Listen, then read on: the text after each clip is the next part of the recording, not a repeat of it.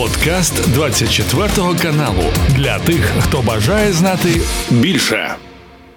Наскільки дійсно та ці заяви постійного представника Китаю при ООН свідчить про те, що позиція Пекіна якось чи то змінюється, чи то стає чіткішою на їхню думку, чи Китай вже забув про свою пропозицію мирного врегулювання, яка раніше була опублікована, і зараз має якусь іншу стратегію.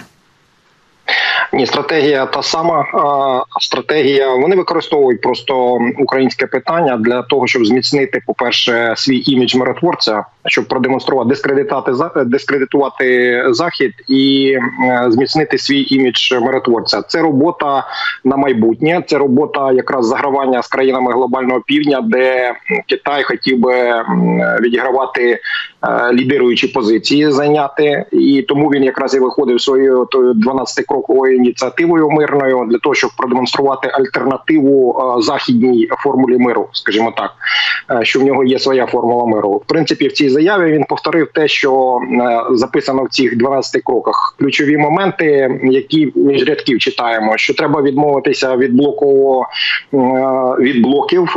Це ментальність холодної війни, і не можна посилювати, значить, безпеку однієї країни за рахунок іншої, тобто враховувати інтереси великих держав, таких як Китай і Росія. Тому, в принципі, він не від не відійшов від позиції. Просто чому він зараз зробив цей цей реверанс? Китай у складній ситуації на Китай продовжують тиснути. По перше, і Сполучені Штати посилили санкції. Подивіться, в грудні підписав Байден е, вторинні санкції, і банки обмежили роботу з росіянами, китайські банки, в тому числі.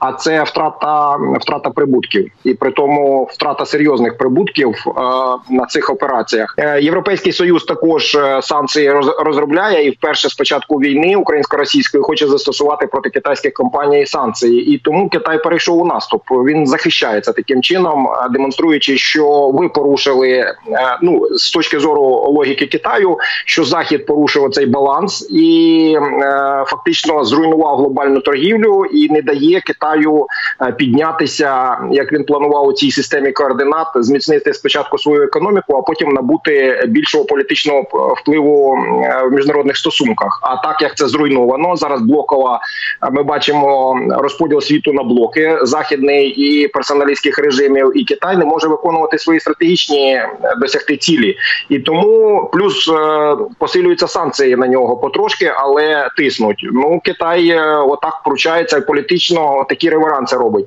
А по суті, якщо казати про мінські домовленості, то мінські домовленості порушила Росія, коли почала війну. Вона вийшла з переговорного процесу і діями продемонструвала, що вона виходить з цих мінських домовленостей. А я нагадаю, що мінські домовленості чому вони ще не підходять Україні, тому що вони були нав'язані, по перше, силою військовою і е, були укладені для того, щоб відволікти увагу від Криму, для того, щоб легалізувати Крим, щоб е, визнали Крим за Росією. А вічно Україна була в перемовному процесі з Росією по по угодах по Донбасу, по Донецьку і Луганську. От для чого так, що вони вмерли, коли Росія почала війну, і посилання Китаю безперечно на ці угоди воно недоречне. Пане Руслане, от та частина заяви китайського дипломата, яка стосується оборонної підтримки України з боку США, якраз передачі зброї і так далі, оборонних пакетів.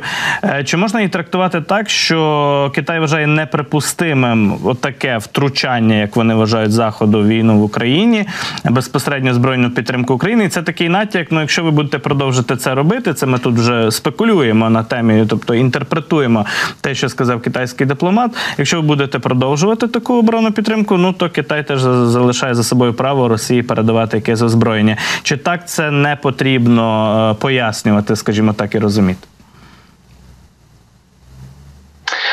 Безперечно, Китай я казав раніше, що Китай може втрутитися, але не прямим чином на підтримку Росії.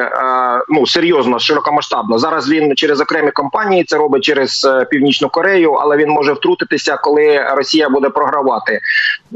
І Китай розуміє, що Росія близька до того, що вичерпування ресурсів хоча Росія там і економіку перевела на військовий лад, але вона все частіше звертається по допомогу до Ірану, до Північної Кореї, в тому числі до Китаю, і Китай же слідкує за цими процесами. Він розуміє, що війна підійшла до такої точки, коли якщо захід зараз до вирішальної точки, якщо захід е, надасть допомогу Україні і обмежить вторинними санкціями надходження е, прибутків до Росії, Росія програє, і тому Китай починає політично поки що, але починає включатися, щоб е, не дати зруйнувати цей баланс, щоб Росія не програла.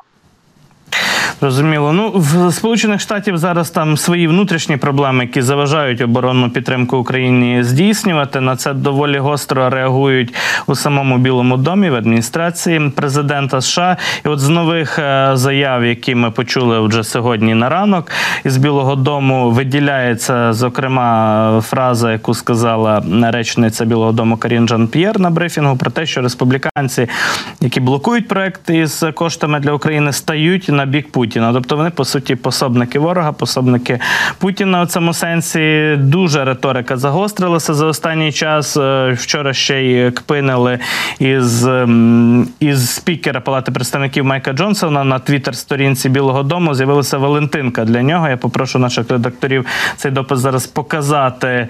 Е, там просто віршиком таким відомим про те, що троянди червоні, фіалки блакитні, а угода по кордону зруйнована через Майка Джонсона. Отак привітали такою Валентинкою Майка Джонсона, спікера на сторінці Білого Дому. Я не знаю, може це такі вже нові методи з'ясування стосунків різноманітних груп політичних у Сполучених Штатах.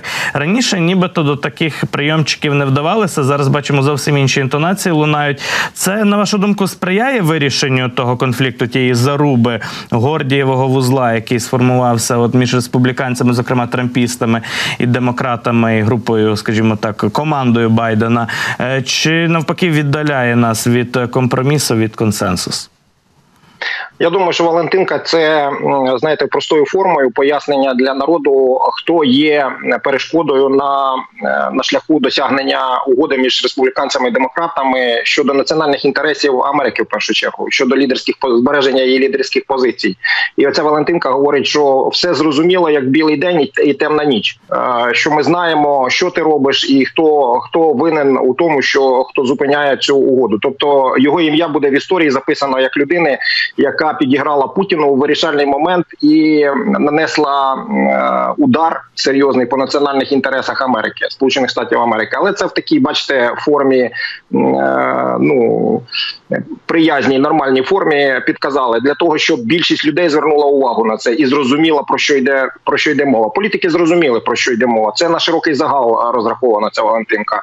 І дійсно, е, Майк Джонсон він трампіст, він прихильник Трампа і оці меншості Мага е, серед республіканців Make America Great Again, які е, взяли в заручники скажімо так, взяли в заручники е, більшість е, республіканців, які розуміють і усвідомлюють, е, що показало нам голосування в сенаті, яку важливість має це питання підтримки союзників і союзів, зміцнення союзів, тому що Америка на цьому будувалася.